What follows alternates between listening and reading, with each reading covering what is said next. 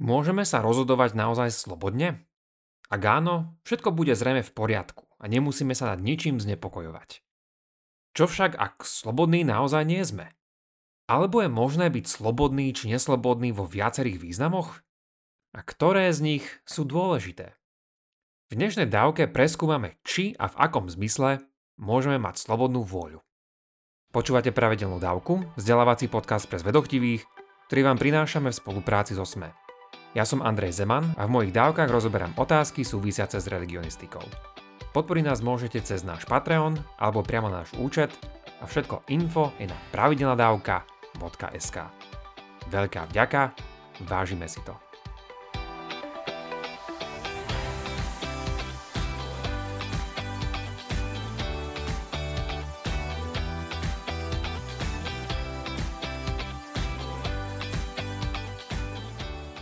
Táto téma je veľmi široká a slúži ako úvod, na ktorom budeme môcť v budúcnosti opätovne stavať. Na konci mi príde, že čas pre každú našu dávku je vždy akýsi krátky a preto sa zameriam len na isté základné a podstatné veci, o ktorých by bolo dobre si povedať. Poďme si o probléme determinizmu a o troch odpovediach na neho. Tie si trochu okomentujeme a v dobrom zmysle skomplikujeme. Ku koncu nám síce veľa vecí ostane nevypovedaných, ale dúfam, že tým získate dobrý prehľad, ktorý nám umožní vystrojiť sa na ďalšie podobné dávky do budúcnosti.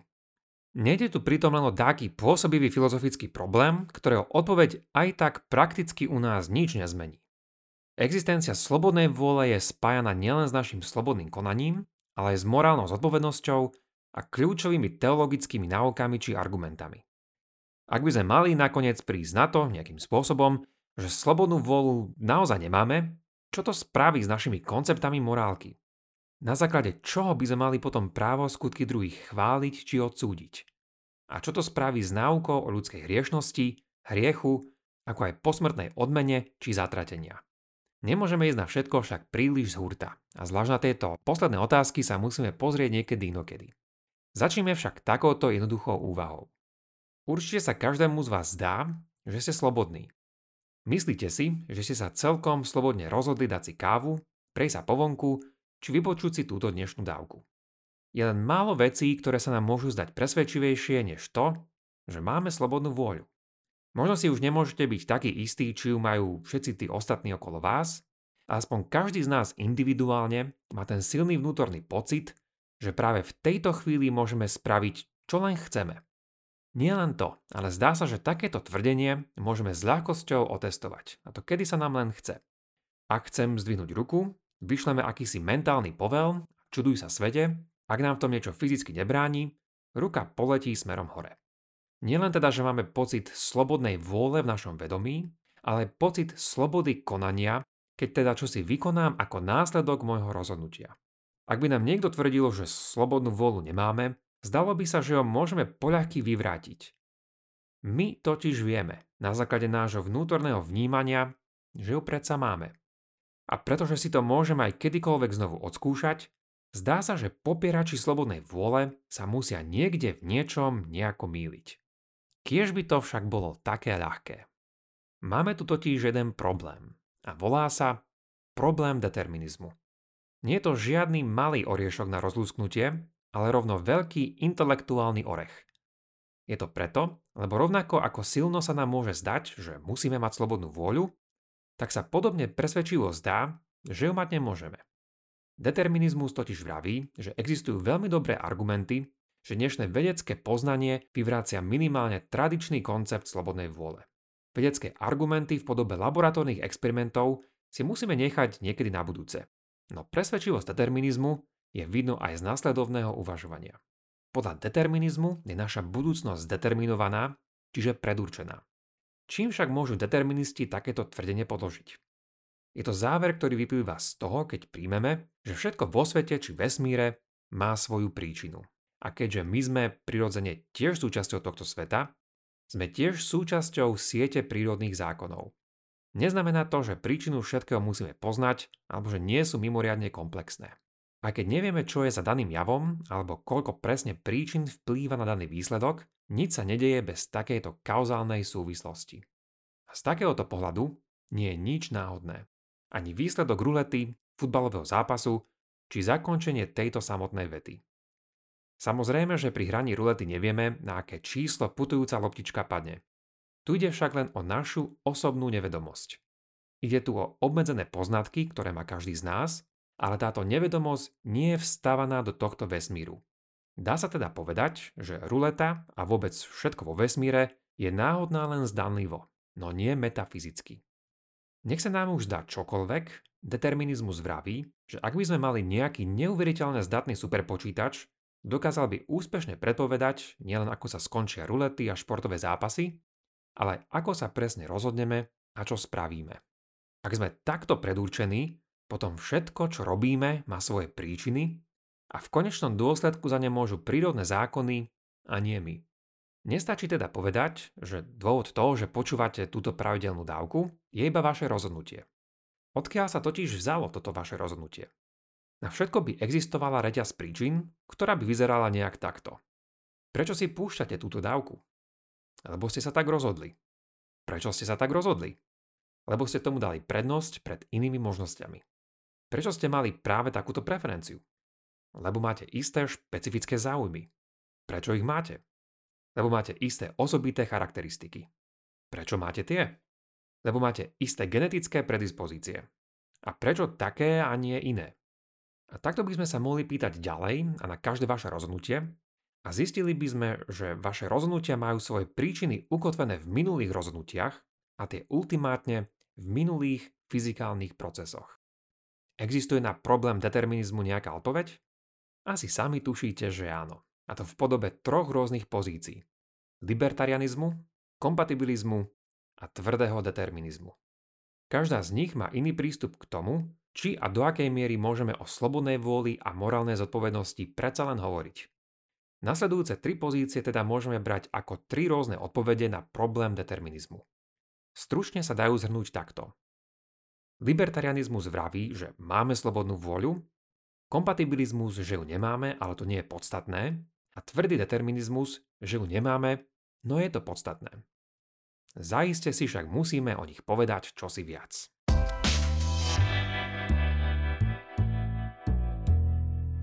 Začneme pozíciou zvanou libertarianizmus, ktorá vraví, že máme slobodnú vôľu.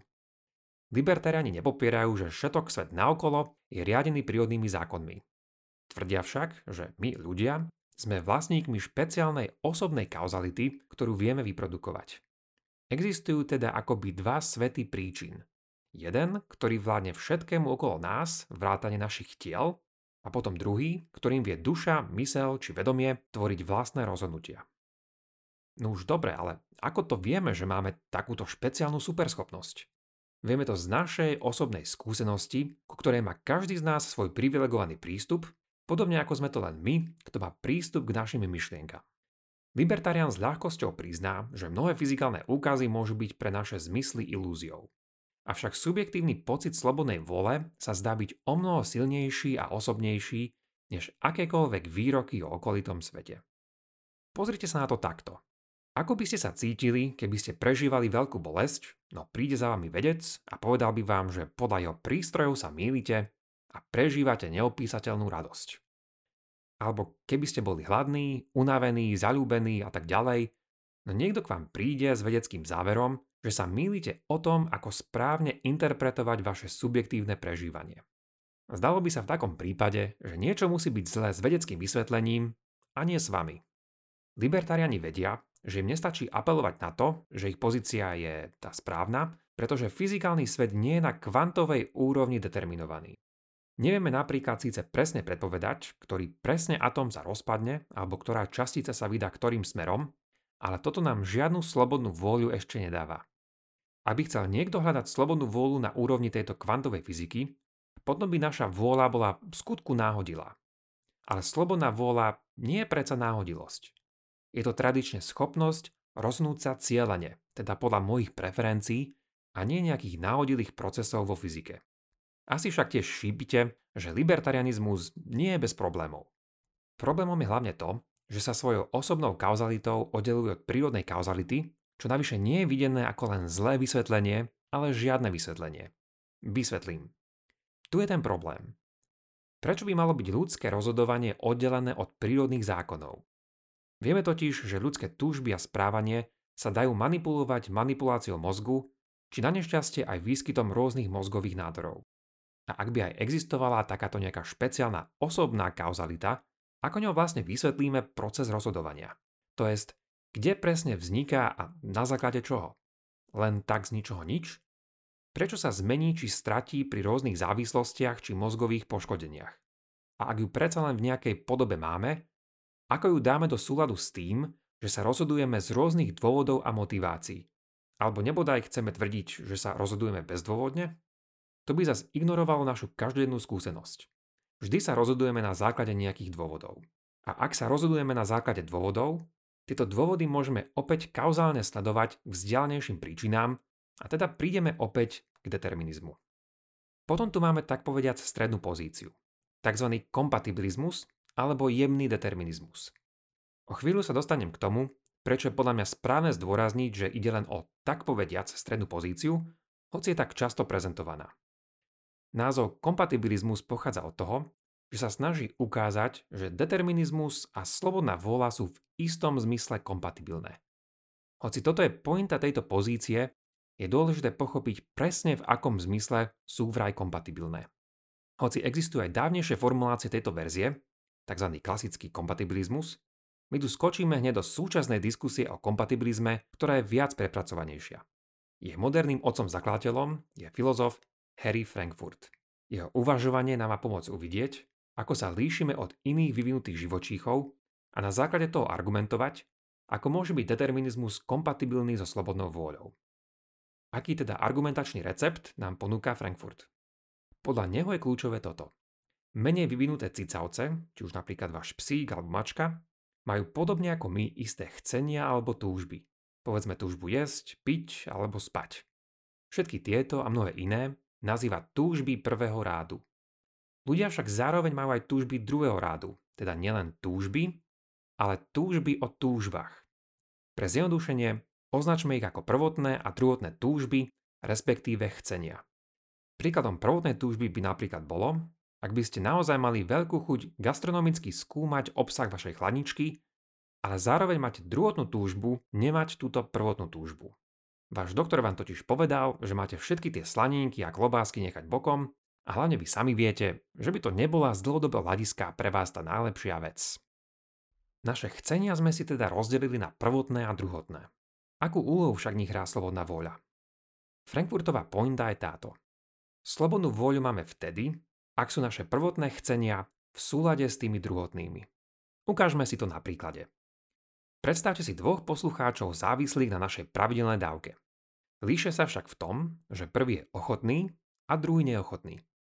Ochotný poslucháč nielen chce počúvať naše dávky, ale má aj túžbu v tomto chcení pokračovať lebo sa mu veľmi zapáčilo byť zvedochtivý a zdieľať svoju zvedochtivosť s druhými.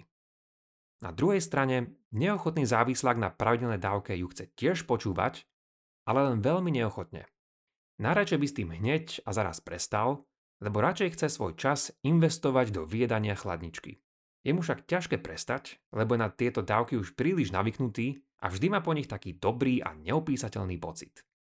V týchto dvoch prípadoch je to iba ten prvý ochotný poslucháč, ktorý má slobodnú vôľu, pretože iba u neho sa jeho druhotná túžba zhodovala s jeho prvotnou túžbou. Neochotný poslucháč chce svoju prvotnú túžbu zmeniť a preto slobodný nie je. Všimnime si pri kompatibilizme dve dôležité pozorovania. Poprvé, kompatibilizmus nám podal celkom dobrú odpoveď, avšak na otázku, ktorú sme sa pôvodne nepýtali. Pri najlepšom nám umožní zachovať koncept slobodnej vôle tým, že ju redefinoval. Slobodná vôľa nemá byť podľa neho chápaná ako oslobodenie sa od prírodných zákonov, ale od zábran, ktoré by bránili realizácii našich prvotných túžob. Kompatibilisti sú si toho samozrejme vedomí, ale povedali by, že sme tým danú otázku ešte vylepšili, pretože nikdy nám nezáležalo na tom, či sme kompletne či metafyzicky slobodní, ale len slobodní robiť to, čo naozaj chceme. A po druhé, kompatibilizmus mnohí vidia ako kompatibilitu slobodnej vôle a determinizmu. Podľa mňa je však toto trošku nepresné chápanie, pretože samotní kompatibilisti priznávajú, že kompletnú slobodnú vôľu nemáme. Skôr tu ide o kompatibilizmus determinizmu a morálnej zodpovednosti. Čiže aj keď sme v našom charaktere a túžbách predurčení, stále má význam zmysluplne používať morálny jazyk a vynášať morálne súdy. Na záver nás čaká ešte tvrdý determinizmus. Ten vraví, že keďže nemáme metafyzickú slobodnú voľu, potom nie sme naozaj slobodní a preto ani naše skutky nie sú slobodné. A nielen to, ale potom nemáme ani žiadny základ pre našu morálnu zodpovednosť a hodnotenia.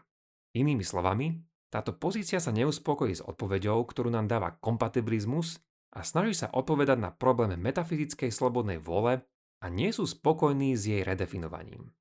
Prijať záver tvrdých deterministov však znamená nielen priznať determinizmus. K tomu ešte treba inú vec. A to je prijať ich predpoklad, že to, na čom záleží, je úplná metafyzická slobodná vôľa. Podľa nich keď nám naše DNA hrajú hudbu, to aké máme tancovať, môžeme našej slobodnej vôli zamávať.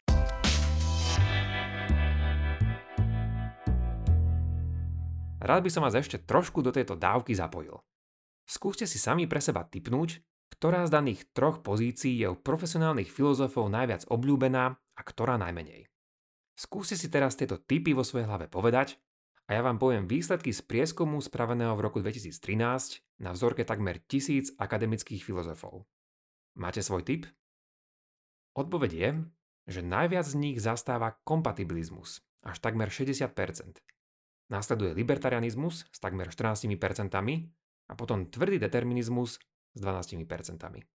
Samozrejme, že toto nie je žiadny argument, ale snáď aspoň zaujímavá informácia o tom, ako sa nad týmito otázkami zamýšľali vyškolení odborníci.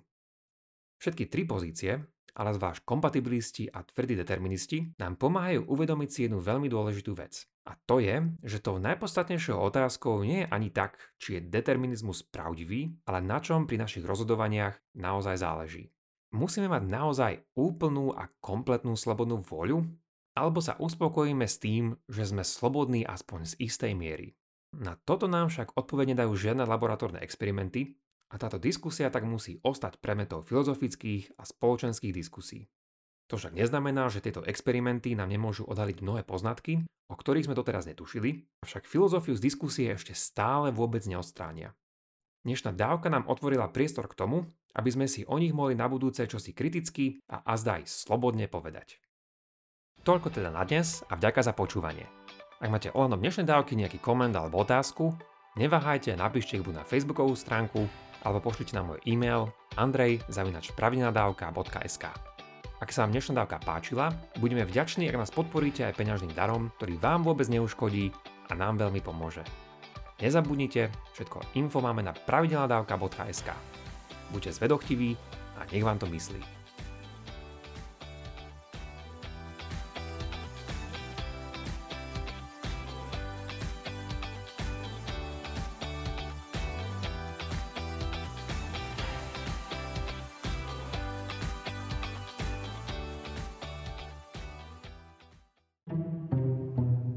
Ako lietajú lietadla? Je náš svet hologram? Ako fungujú okuliare na farbosleposť? Sme vo vesmíre sami? Odkiaľ prichádzajú komety? A ako sa žije na vesmírnej stanici? Moje meno je Jozef. Moje je Samuel. A na takéto otázky hľadáme odpovede vo Vedatorskom podcaste. Ktorý vychádza pravidelne každý týždeň v útorok. Nájdete ho na všetkých podcastových aplikáciách. A na stránkach denníka Sme.